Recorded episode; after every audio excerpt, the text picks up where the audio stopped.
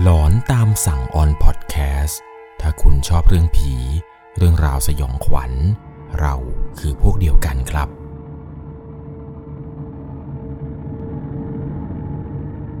สวัสดีครับทุกคนครับกลับมาพบกันเช่นเคยครับกับในช่วงของหลอนตามสั่งอยู่กับผมครับหนึ่ง หนึ่ง แอล ซี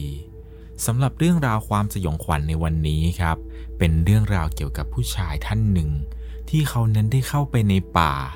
แล้วไปพบเจอกับเรื่องราวของเสือสมิงในป่าลึกครับถ้าใครได้เคยฟังเรื่องเอ่อหีบเก็บศพที่ใช้งานก่อสร้างในหลอนตามสั่ง อี พี ที่ ยี่สิบแปดเนี่ยจะรู้เลยครับเพราะว่าเสือสมิงนี้นั้นมันเป็นสัตว์ที่ร้ายกาจมากๆซึ่งใน อี พี นี้ที่ผมจะเล่าให้ฟังนั้นก็เป็นประสบการณ์ของผู้ชายท่านหนึ่งนี่แหละครับที่เขาได้เข้าไปในป่าแล้วไปพบเจอกับเรื่องราวแปลกๆเข้าให้ก่อนจะเข้าไปรับชมรับฟังกันผมต้องขอบอกทุกคนก่อนนะครับว่าเรื่องราวเรื่องนี้นั้นจะต้องใช้วิจารณญาณในการรับชมรับฟังให้ดีๆเพราะว่าเรื่องราวเรื่องนี้นั้นเป็นประสบการณ์จริงๆที่เกิดขึ้นกับผู้ชายท่านนี้เลยครับเรื่องราวเรื่องนี้ครับผมต้องพาทุกคนย้อนกลับไปเมื่อสิบห้าปีที่แล้วเป็นเรื่องราวของพี่ผู้ชายท่านหนึ่งครับที่ชื่อว่าคุณต้าครับในสมัยที่คุณต้าเนี่ยยังเป็นทหารพรานใหม่ๆตอนนั้นในประจำการอยู่ที่ภาคใต้ช่วงแรกๆที่ภาคใต้นะครับมันจะมีพวกเรื่องราวของการก่อการร้ายการวางระเบิดการลอบสังหารอะไรต่างๆมีอยู่วันหนึ่งครับที่คุณต้าเนี่ยได้เบาะแสจากชาวบ้านระแวกหนึ่งมาครับเป็นหมู่บ้านที่ติดกับป่าดงดิบว่ามีร่องรอยของผู้ก่อการร้ายเนี่ยอาศัยอยู่ในป่าครับซึ่งถูกพบโดยนายพรานกลุ่มหนึ่งลักษณะเหมือนกับว่าพวกผู้ร้ายกลุ่มนี้เนี่ยเขาจะเหมือนกับทิ้งพวกชิ้นส่วนระเบิดเอ่อพวกระเบิดที่เขาเอาไว้ลอบสังหารเจ้าหน้าที่เอาไว้ทำแบบพวกก่อการร้ายเนี่ยทิ้งเอาไว้ในป่าแห่งนี้ครับและปรากฏว่ามีนายพรานท่านหนึ่งที่เขาเข้าไปในป่าแล้วไปพบเจอสิ่งนี้มาเนี่ยก็ได้มาบอกกล่าวให้กับชาวบ้านกลุ่มหนึ่งชาวบ้านกลุ่มนี้เขาก็มารายงานให้กับกลุ่มเจ้าหน้าที่ทราบครับพอหลังจากได้รับเบาะแสแล้วทางผู้บังคับบัญชาครับก็ได้ส่งทหารพรานกลุ่มหนึ่งเข้าไปตรวจสอบซึ่งหนึ่งในนั้นเนี่ยก็มีคุณต้าอยู่ด้วยจำได้ว่าตอนที่เข้าไปครั้งนั้นเข้าไปประมาณ หกถึงเจ็ด คนครับเพื่อเข้าไปสำรวจพื้นที่ที่ได้รับแจ้งมาพอทหารพรานหมู่นี้ไปถึงก็ตรวจสอบเบื้องต้นดูครับเป็นชิ้นส่วนที่ใช้ในการประกอบระเบิดจริงๆแต่ที่แปลกคือคุณต้าเนี่ยพบชิ้นส่วนพวกนั้นทีละสองชิ้นครับเป็นทางลึกเข้าไปในป่าไม่ได้มีแค่ชิ้นส่วนในการทำระเบิดแต่เหมือนกับว่ามันจะมีพวกปลอกกระสุนแล้วก็พวกแมกกาซีนกระสุนตกอยู่ด้วยซึ่งของพวกนี้นั้นมันตกอยู่ตามพื้นเรียงรายเข้าไปในป่าเป็นเส้นทางเข้าไปเลยตอนนั้นเนี่ยก็ได้มีการวอลกลับไปที่ศูนย์บังคับบัญชาครับว่าพวกเรานั้นพบชิ้นส่วนสำหรับในการทำระเบิดแล้วก็พวกปลอกกระสุนเนี่ยตกเป็นทางเข้าไปในป่าลึกซึ่งทางที่เข้าไปนั้นเป็นป่าดงดิบพอหลังจากนั้นเนี่ยเหมือนกับว่าผู้บังคับบัญชานั้นจะให้คำสั่งกับพวกเขาครับหลังจากตรวจสอบพื้นที่ตรงนี้เสร็จแล้วให้เดินทางเข้าไปในร่องรอยที่กระสุนนั้นตกหล่นอยู่เข้าไปตรวจสอบครับว่าร่องรอยของปลอกกระสุนแล้วก็แมกกาซีนนี้นั้นที่เป็นทางยาวเข้าไปเนี่ยมันเข้าไปถึงที่ใดกันแน่หลังจากตรวจสอบพื้นที่ตรงนี้เสร็จเรียบร้อย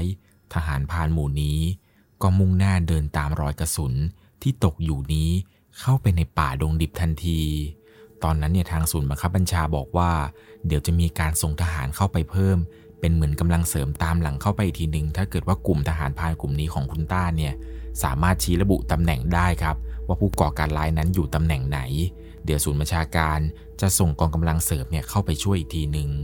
ตอนนั้นเนี่ยกลุ่มของคุณต้าเนี่ยก็ได้มีการเหมือนกับไปหาชาวบ้านละแวกนั้นนะครับบอกว่าจะเข้าป่าเพื่อไปตามหาผู้ก่อการร้ายแล้วก็ไปหาเบาะแสเพิ่มเติมกันชาวบ้านเนี่ยจะไปด้วยไหมปรากฏว่าก็มีชาวบ้านในหมู่บ้านนี่แหละครับก็คือชาวบ้านกลุ่มนี้เนี่ยเขาจะไม่ใช่มุสลิมครับเป็นเหมือนกับชาวพุทธที่อาศัยอยู่ในละแวกนั้นก็มีลุงแก่ๆคนหนึ่งนี่แหละครับเดินเข้ามาบอกกับพวกเขาว่าอย่าเข้าไปในป่าช่วงนี้เลยให้รออีกสัก สองถึงสาม วันก่อนค่อยเข้าไปเพราะว่าตอนนี้เป็นคืนป่าปิดช่วงหน้าฝนเนี่ยเขาถือกันว่าห้ามเข้าป่ากันมันอันตรายอาจจะโดนผีบังตาให้ติดอยู่ในป่าออกจากป่าไม่ได้เลยนะด้วยความที่ว่ามันเป็นป่าดงดิบนี่แหละครับป่าทางภาคใต้เนี่ยมันค่อนข้างที่จะอุดมสมบูรณ์ตอนนั้นเนี่ยกลุ่มทหารพรานกลุ่มนี้ของคุณต้าเนี่ยก็ไม่มีใครเชื่อคำพูดของลุงคนนี้เลยครับคิดว่ามันเป็นเรื่องไร้สาระ ที่เขาแต่งขึ้นมาแบบเป็นพวกกุศโลบายเอาไว้หลอกคนรุ่นหลังว่าไม่ให้เข้าป่ากันตอนนั้นเนี่ยเขาก็บอกกับลุงคนนี้ครับว่ามันเป็นหน้าที่ครับลุงพวกผมเนี่ยได้รับคำสั่งมาจากผู้บังคับบัญชาเป็นภารกิจเร่งด่วนจึงจำเป็นต้องเข้าไปจริงๆคุณลุงคนนั้นเนี่ยก็นิ่งไปสักพักหนึ่งครับก่อนที่เขาจะบอกว่าเขารู้จักกับอดีตนายพรานคนหนึ่งมีวิชาอาคมเคยมีประสบการณ์เข้าป่ามาเยอะเขาจะไปตามอดีตนายพรานคนนี้ให้เข้าป่าไปกับกลุ่มของพวกเขาด้วยอย่างน้อยก็ดีกว่าไม่มีใครเข้าไปหลังจากนั้นครับลุงก็ไปตามนายพรานคนนี้มาอายุของนายพรานคนนี้ครับราวประมาณ สี่สิบห้าถึงสี่สิบหก ปีก็ได้มีการพูดคุยกันครับว่าเดี๋ยวจะเข้าไปในป่าอยากจะให้นายพรานท่านนี้เนี่ยช่วยนำทางเข้าไปหน่อยนายพรานท่านนี้ก็ตอบตกลงครับว่าจะเป็นผู้นำทางกลุ่มพวกทหารพรานกลุ่มนี้เข้าไปในป่าแห่งนี้เองตอนนั้นก็คุยกันครับว่าถ้าเกิดผมเข้าไปกันแล้วช่วงเวลาตอนเย็นถ้ามันไม่มีอะไรเนี่ยก็จะพากันกลับออกจากป่าแห่งนี้กันตอนนั้นก็เตรียมตัวที่จะเข้าป่าครับนายพรานคนนั้นเนี่ยก็เตรียมพวกปืนลูกซองยาวมีดหมออุปกรณ์อื่นๆเพราะคิดว่าพวกผู้ก่อการร้ายเนี่ยมันจะต้องเข้าไปกบดานกันอยู่ในป่าอย่างแน่นอนเพราะวันที่พวกเขาจะเข้าไปในป่ากันนี้แหละครับคือเหตุการณ์สองวันหลังจากเกิดเหตุระเบิดรอบทำร้ายเจ้าหน้าที่เสียชีวิตครับเขาก็คิดว่าพวกผู้ก่อการร้ายที่วางระเบิดเมื่อสองวันก่อนนี้นั้นมันจะต้องพากันหนีเข้าไปอยู่ในป่าตอนนั้นเนี่ยก็เริ่มออกเดินทางลาดตระเวนครับไปเนี่ยก็มีทั้งหมดแปดคนแล้วรวมกับนายพรานคนนี้ด้วยพอเดินเข้าไปครับก็ไปเจอพวกชิ้นส่วนที่ใช้ทำระเบิดเนี่ยตกตามพื้น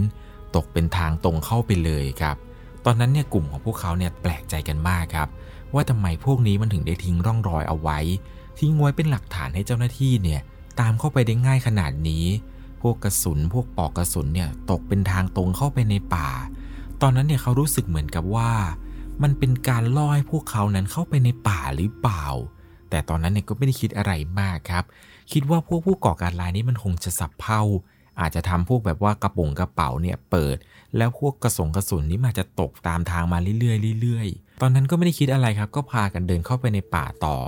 ต้องบอกก่อนเลยนะครับว่าในป่าดงดิบแห่งนี้เนี่ยเป็นพื้นที่ที่ค่อนข้างเข้าไปได้ยากลำบากในการเดินทางมากๆนะครับเพราะว่ามีพวกกิ่งไม้มีต้นมงต้นไม้เนี่ยเต็มไปหมดเลยคือบางเส้นทางที่เข้าไปเนี่ยจะต้องใช้มีดนะครับถางป่าระหว่างการเดินเข้าไปตลอดในระหว่างที่เดินเข้าไปเนี่ยก็รู้สึกว่าแปลกๆเหมือนกันครับมันเหมือนกับว่ามีใครเนี่ยกำลังแอบมองอยู่ตลอดเวลานายพรานคนที่นำทางคนนั้นเหมือนจะสังเกตเห็นครับว่าตัวของเขาเนี่ยคอยหันหลังมองตลอดนายพรานก็เลยถามเขาครับว่าเป็นอะไรหรือเปล่าน้องน้องเป็นอะไรทำไมหันหลังตลอดเลยตัวเขาเนี่ยก็บอกว่าไม่มีอะไรครับไม่มีอะไรผมแค่ระแวงเฉยๆหลังจากนั้นทหารพรานกลุ่มนี้กับนายพรานก็มุ่งหน้าเดินทางกันต่อพอเดินไปได้สักพักหนึ่งครับปรากฏว่ากลุ่มของพวกเขาดันไปเจอกับคราบเลือดตรงต้นไม้แล้วก็มีรอยเลือดเนี่ยไหลไปตามทางเข้าไปในป่าลึกอีกทีหนึ่งตอนนั้นเพื่อนเขาคนหนึ่งที่เดินมาด้วยกันเนี่ยก็ได้มีการวอลกลับไปที่ศูนย์บัญชาการครับว่าพวกเรานั้นเจอเบาะแสแต่ก็พยายามวอลกลับไปเท่าไหร่ครับก็ไม่มีสัญญาณตอบกลับมาทั้งๆที่พวกเรานั้นเดินเข้ามาในป่าไม่ได้ลึกอะไรมากมายตอนนั้นเนี่ยทำอะไรกันไม่ถูกเลยครับคิดในใจครับว่าแล้วเราจะขอกำลังเสริมยังไงจะแจ้งพิกัดยังไงให้กับศูนย์บัญชาการเนี่ยรู้เพราะว่าส่งสัญญาณกลับไปเท่าไหร่ก็ไม่มีสัญญาณตอบกลับมาเลยตอนนั้นเนี่ยทำอะไรไม่ถูกครับสุดท้ายได้ตัดสินใจว่าไหนๆก็ไหนๆแล้วเราเดินตามทางรอยเลือดเนี่ยเข้าไปต่อกันดีกว่าพอทีนี้ครับเดินเข้าไปยิ่งเดินตามรอยเลือดไปเท่าไหร่มันก็ยิ่งลึกขึ้นไปเรื่อยๆเรื่อยๆพอเดินตามเข้าไปเนี่ยปรากฏว่าสุดท้ายไม่เจออะไรครับเดินตามมาจนสุดเส้นทางของคราบเลือดแล้วไม่พบร่างหรือเบาะแสอื่นๆอะไรอีกเลยครับตอนนั้นช่วงเวลาประมาณสี่โมงเย็นกว่าๆแล้วก็คุยกันว่างั้นเราพอแค่นี้กันดีกว่าเดี๋ยวเรากลับออกจากป่ากันเดินกลับเส้นทางเก่านี่แหละตามเส้นทางที่เรานั้นเดินมาทุกคนก็หันหลังกลับครับแล้วก็เดินกลับเส้นทางเดิมแต่พอเดินกลับมานี่แหละครับมันเริ่มแปลกๆแล้วเหมือนกับว่าเดินยังไงพวกเรานั้นก็ไม่ได้กลับทางเดิมเลยครับการเดินกลับมาออกจากป่าครั้งนี้เหมือนกับว่าจะยิ่งเดินเข้าไปในป่าลึกขึ้นทุกทีทุกทีทั้งๆที่เดินตามเข็มทิศของนายพรานบอกแล้วก็ตามเดินกันมาเรื่อยๆตั้งแต่สี่โมงกว่าๆจนถึงช่วงเวลาประมาณห้าโมงเย็นแล้วนายพรานคนนี้ก็เริ่มพูดขึ้นมาครับว่าพี่ พี่เตรียมหาไม้มาขัดข้างรอได้เลยถ้าเดินต่อเนี่ยคงมืดค่ำแน่นอนแต่ก็มีทหารพรานคนหนึ่งครับที่เดินมาด้วยกันเนี่ยบอกว่าไม่ต้องหามงหาไม้มาขัดห้างหรอกเดินต่อไปอีกหน่อยเดี๋ยวก็เจอแล้วแต่นายพรานคนนั้นก็พูดออกมาครับว่าถ้าคืนนี้ไม่อยากเป็นผีเฝ้าป่าก็ต้องรีบขัดห้างแหละแล้วก็ค้างกันตรงนี้ก่อนถ้าไม่เช่นนั้นได้กลายเป็นผีเฝ้าป่ากันหมดนี้แน่นอน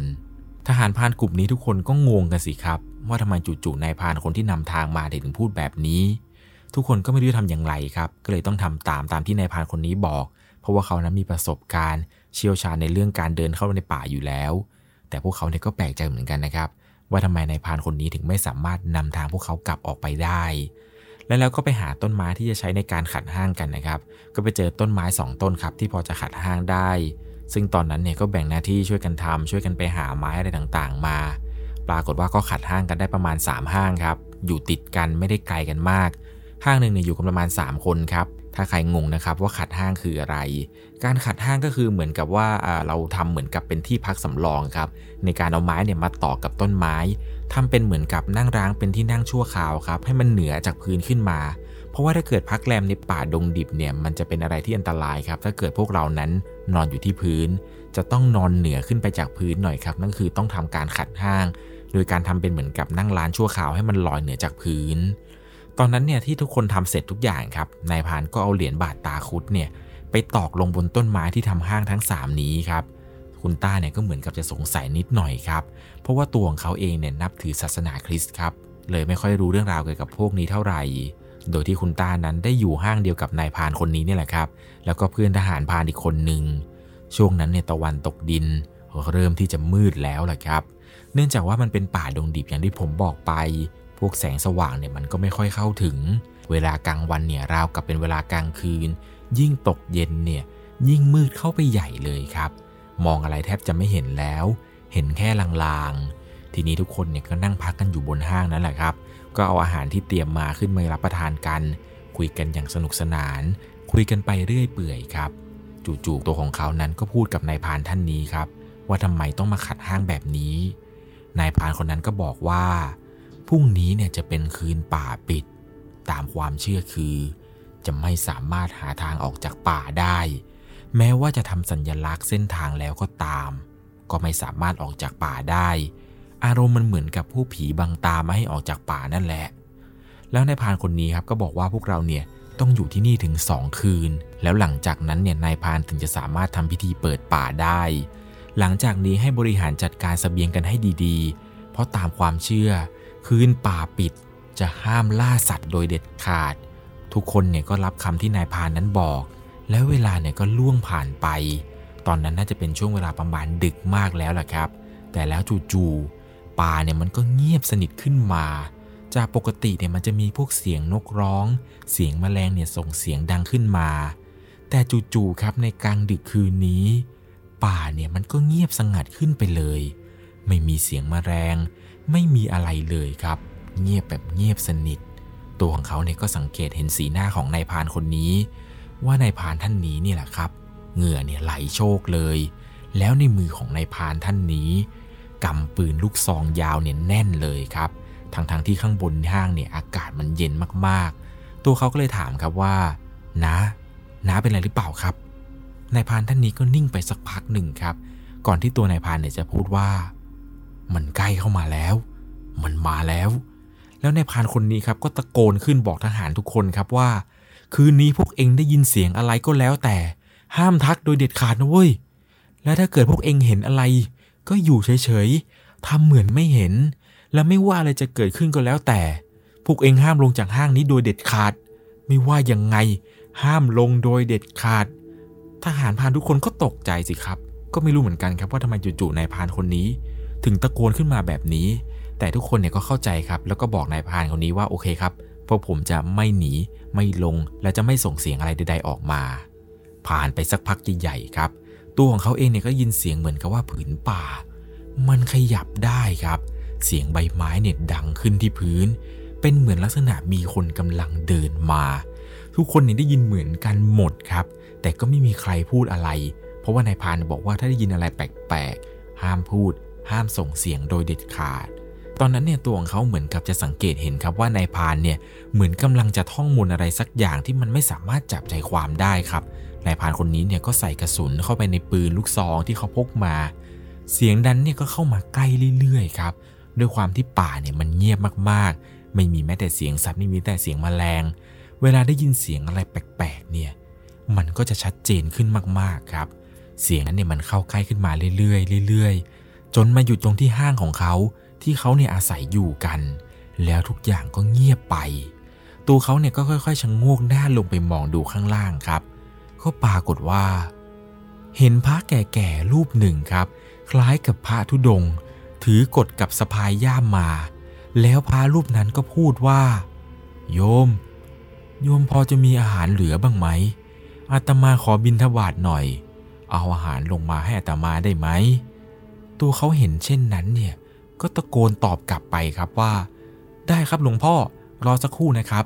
ในขณะที่ตัวของเขาเนี่ยกำลังจะเตรียมอาหารเอาลงไปให้พระรูปนั้นครับนายพานเนี่ยก็ฉุดมือเขาไว้บอกว่าห้ามลงไปเด็ดขาดเมื่อกี้ผมพูดว่ายังไงทำไมไม่ฟังผมและแล้วครับนายพานเนี่ยก็หยิบกล่องไม้ขีดออกมาจากกระเป๋าครับแล้วก็โยนกล่องไม้ขีดเนี้ยโยนลงไปข้างล่างครับพร้อมกับตะโกนไปว่าหลวงพ่อหลวงพ่อจุดไม้ขีดให้หน่อยตอนนี้เลยและพระรูปนั้นก็ตอบกลับมาครับว่าอาตมาถือกฎอยู่จุดไม่ถนัดหรอกโยมพอได้ยินคำนี้ครับนายพานคนนี้เนี่ยก็ยกปืนเล็งเข้าไปที่พระรูปนั้นทันทีตัวของเขาทั้งหมดเนี่ยก็ต่างตกใจกันครับว่าเฮ้ย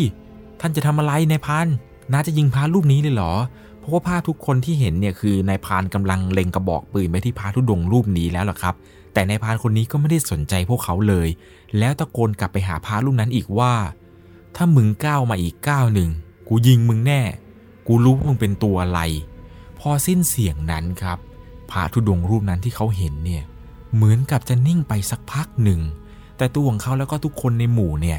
เห็นเป็นสายตาเดียวกันก็คือพระรูปนั้นเนี่ยดูแปลกๆพระรูปนี้นั้นจ้องเขม็นมาที่นายพานแบบไม่กระพริบตาเลยครับแล้วจู่ๆพระรูปนั้นก็ค่อยๆเดินถอยหลังกลับไปทีละนิดทีละนิดแล้วก็หายเข้าไปในป่าดงดิบทันทีตอนนั้นเนี่ยตัวเขาบอกว่าสายตาของพระรูปนั้นที่เห็นมันเป็นอะไรที่ขนลุกมากๆแล้วตัวเขาเนี่ยก็พูดกับนายพานครับว่าเออนะครับเมื่อกี้ที่พวกผมเห็นเนี่ยมันคืออะไรกันทำไมน้าต้องเล็งปืนไปหาพระรูปนั้นด้วยนายพานก็พูดบอกว่าที่เองเห็นเนี่ยไม่ใช่พระหรอกแต่เป็นเสือสมิงที่จำแรงกายมาเป็นพระมันล่อลวงให้คนเนี่ยลงจากห้างและจะจับไปกินแต่ที่น้ายังไม่ยิงเนี่ยเพราะยังไม่แน่ใจหรอกว่ามันเป็นเสือที่เป็นผีเจ้าป่าหรือเป็นพวกที่มีวิชาอาคมกันแน่เนื่องจากจะเป็นคืนป่าปิดเขาห้ามล่าสัตว์หรือยิงสัตว์ตัวไหนไม่งั้นเนี่ยเราอาจจะซวยกันได้หลังจากนั้นเนี่ยนายพานก็ตะโกนบอกทุกคนครับว่าคืนนี้ห้ามลงจากห้างโดยเด็ดขาดแล้ววันพรุ่งนี้ตอนกลางคืนด้วยก็ห้ามลงไม่ว่าจะยังไงเพราะมันต้องกลับมาอีกแน่นอนทุกคนเนี่ยก็โอเคครับแล้วก็พากันแยกย้ายเข้าไปนอนมีแค่นายพานนั่นแหละครับที่ยังไม่หลับเพราะต้องเฝ้าดูตลอดทั้งคืนครับว่าจะมีอะไรแปลกๆมาอีกหรือไม่จนถึงเช้าครับทุกคนก็คอยแบ่งหน้าที่ในการลาดตระเวนในพื้นที่ใกล้ๆเพื่อหาเบาะแสเพิ่มเติมเกี่ยวกับผู้ผู้ก่อการร้ายครับเพราะพวกเขานั้นไม่สามารถที่จะออกจากป่าผืนนี้ไปได้จนกว่าจะครบกำหนดที่นายพานคนนี้บอกปรากฏว่าก็หากันอยู่นานครับก็ไม่พบเบาะแสอะไรเพิ่มเติมเลยนายพานคนนี้เนี่ยเหมือนจะไม่ได้นอนเลยครับในค่ำคืนที่ผ่านมาจนตกเย็นครับตัวของเขากับเพื่อนทหารพานเนี่ยก็พากันก่อไฟตั้งวงล้อมคุยกันแล้วเพื่อนทหารคนหนึ่งครับที่ชื่อว่าแม็กเนี่ยแม็กมันก็เล่าให้กับตัวเขาฟังแล้วก็เพื่อนๆในกลุ่มเนี่ยฟังครับในตอนที่กำลังนั่งล้อมวงกันอยู่ว่าเมื่อคืนก่อนที่จะหลับเนี่ยเขานั้นเหมือนกับจะได้ยินเสียงอะไรตะคุ่มตะคุ่มอยู่ทางขวามือซึ่งคุณแม็กนั้นเนี่ยเห็นเหมือนกับพวกต้นไม้เล็กๆมันขยับไปมาเขาก็เลยเพ่งมองดูดีๆแล้วเหมือนกับว่าเขาจะเห็นเป็นดวงตาของสัตว์ดวงตาหนึ่งมันน่าจะตัวใหญ่มากเป็นดวงตาที่สีแดงกล่ำกำลังจ้องมองมาที่พวกเขาตรงพื้นที่ต้นไม้รกๆนั้นตอนนั้นตัวของคุณแม็กเนี่ยรู้สึกขนลุกเลยครับพอนายพานได้ยินเช่นนี้ก็บอกไปว่านั่นแหละคือเสือสมิงมันคอยเล่นงานพวกเราอยู่แสดงว่าเป็นพวกที่เล่นวิชาอาคมแล้วของเข้าตัวเป็นสมิงที่มีแรงอาฆาตพยาบาท ดวงตามันเลยเป็นสีแดงกำ่ำมันเคยลองกินเนื้อมนุษย์แล้วมันน่าจะรู้สึกติดใจคืนนี้ถ้าใครเห็นก็ยิงมันได้เลยแล้วคืนนี้ห้ามลงจากห้างเด็ดขาดถ้าไม่จำเป็นจริงๆพอทำอะไรเสร็จทุกคนก็ขึ้นไปยังบนห้างของตัวเองซะหลังจากที่ทุกคนคุยกันเสร็จคุยกันในรอบกองไฟอะไรเสร็จครับก็พากันแยกย้ายขึ้นไปประจำการในบนห้างของตัวเองกันคืนนี้เนี่ยก็ผ่านไปโดยปกติครับไม่มีเรื่องราวอะไรแปลกๆเกิดขึ้นจนมาถึงช่วงเวลากลางดึกครับน่าจะช่วงเวลาประมาณเกือบๆจะเที่ยงคืนแล้วนายพานคนนี้เนี่ยก็เหมือนกับจะเผลอหลับไปเนื่องจากตัวของนายพานนี้นั้นแทบจะไม่ได้นอนเลยเมื่อคืนตัวของเขาเองก็รู้สึกว่าเหมือนจะปวดท้องหนักขึ้นมาด้วยครับในตอนนั้นเนี่ยเขาเหมือนกับว่าจะลืมคำเตือนที่นายพานบอกไปซะหมดเลยคุณต้าก็เลยบอกเพื่อนทหารที่อยู่ห้างเดียวกันนั่นแหละครับบอกว่าเดี๋ยวจะลงไปทำธุระสักหน่อยไม่ไหวแล้วว่ะเพื่อนคนนี้ก็บอกว่าเฮ้ยนายพานเขาบอกว่าห้ามพวกเราเนี่ยลงจากห้างนะเว้ยแต่ตัวเขาเนี่ยก็บอกว่าเออแป๊บเดียวเองไม่ไหวจริงๆขอไปทำธุระใกล้ๆนี้แหละเดี๋ยวเสร็จแล้วเนี่ยเดี๋ยวจะรีบขึ้นมาเพื่อนคนนี้ก็บอกว่าเออๆรีบไปรีบกลับล่ะตอนนั้นเนี่ยคุณต้าก็พกปืนประจำตัวของนายพานคนนี้ลงไปด้วยครับไอ้ปืนลูกซองที่นายพานคนนี้พกมาเขาก็เอาติดไปด้วยครับตอนไปทำธุระนี้จุดที่เขาเนี่ยไปทำธุระมันก็อยู่ใกล้กับกองไฟนั่นแหละครับซึ่งตอนนั้นเนี่ยกองไฟก็ยังคงติดอยู่มันยังไม่ดับนะครับยังพอมีแสงสว่างอยู่บ้างในระหว่างที่เขากำลังนั่งทำธุระไปได้สักพักหนึ่งครับเหมือนกับว่าเขาจะสังเกตเห็นว่ามันมีเงาอยู่ตรงพุ่มไม้ห่างออกไปจากจุดที่เขานั่งทำธุระประมาณร้อยกว่าเมตรเห็นจะได้เห็นเป็นลักษณะรูปร่างเป็นคนครับผอมเรียวเห็นชัดเลยครับว่าเป็นผู้หญิงซึ่งตอนนั้นเนี่ยตัวของเขาก็สงสัยเหมือนกันครับว่าดึกดื่นป่านนี้แล้วทำไมมีคนมาเดินป่าคนเดียวซึ่งในตอนนั้นเนี่ยตัวของคุณต้าเนี่ยลืมสิ่งที่นายพานคนนี้บอกไปซะหมดเลยครับแล้วเงานั้นเนี่ยเหมือนกับว่าจะค่อยๆเดินเข้ามาใกล้เขาเรื่อยๆเรื่อยๆแสงไฟเนี่ยค่อยๆส่องสว่างมองเห็นเป็นรูปร่างของผู้หญิงคนนั้นชัดขึ้นเธอเนี่ยเป็นผู้หญิงที่สวยมากๆครับผิวเนี่ยเนียนอายุราวๆเพียงแค่ประมาณ ยี่สิบสามถึงยี่สิบสี่ ปีเอง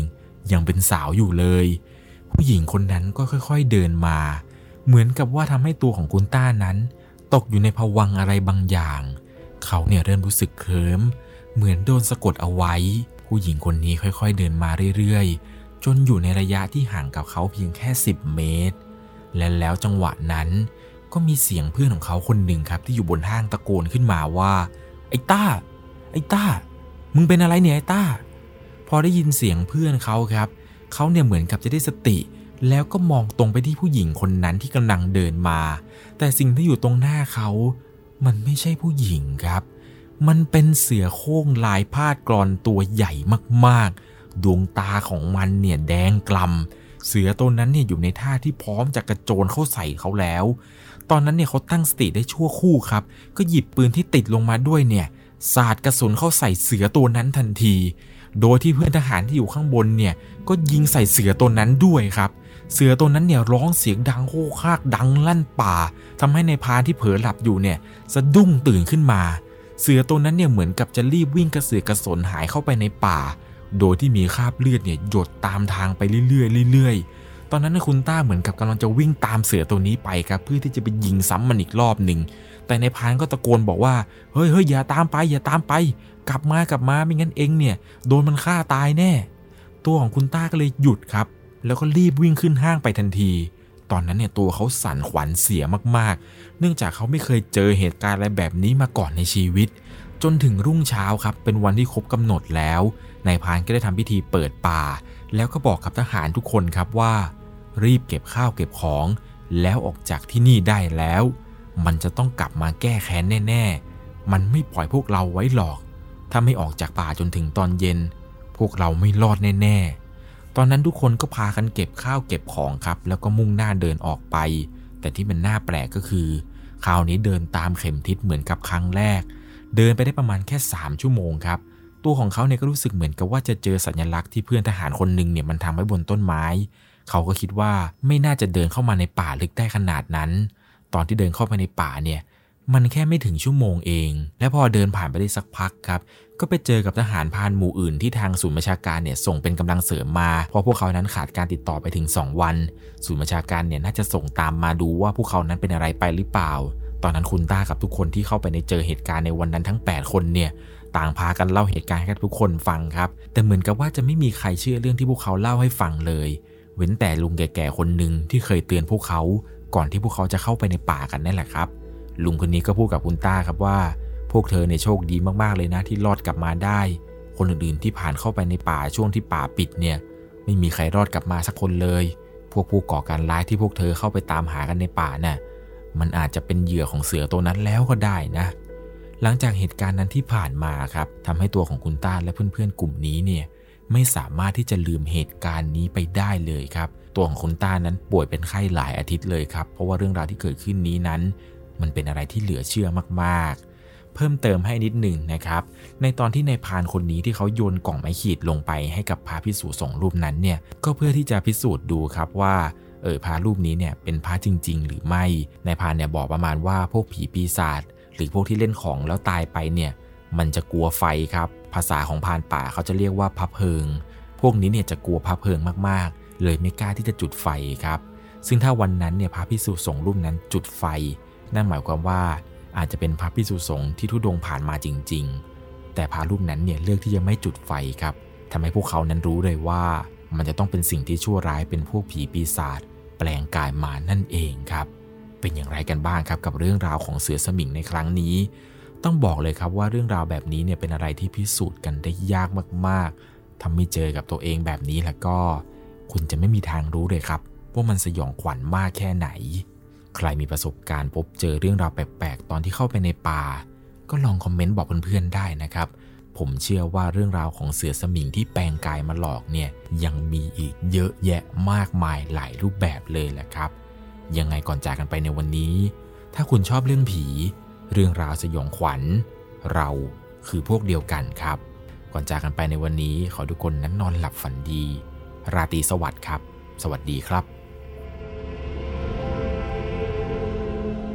สามารถรับชมเรื่องราวหลอนๆเพิ่มเติมได้ที่ YouTube Channel หนึ่ง แอล ซี ยังมีเรื่องราวหลอนๆที่เกิดขึ้นในบ้านเรารอให้คุณนั้นได้รับชมอยู่นะครับ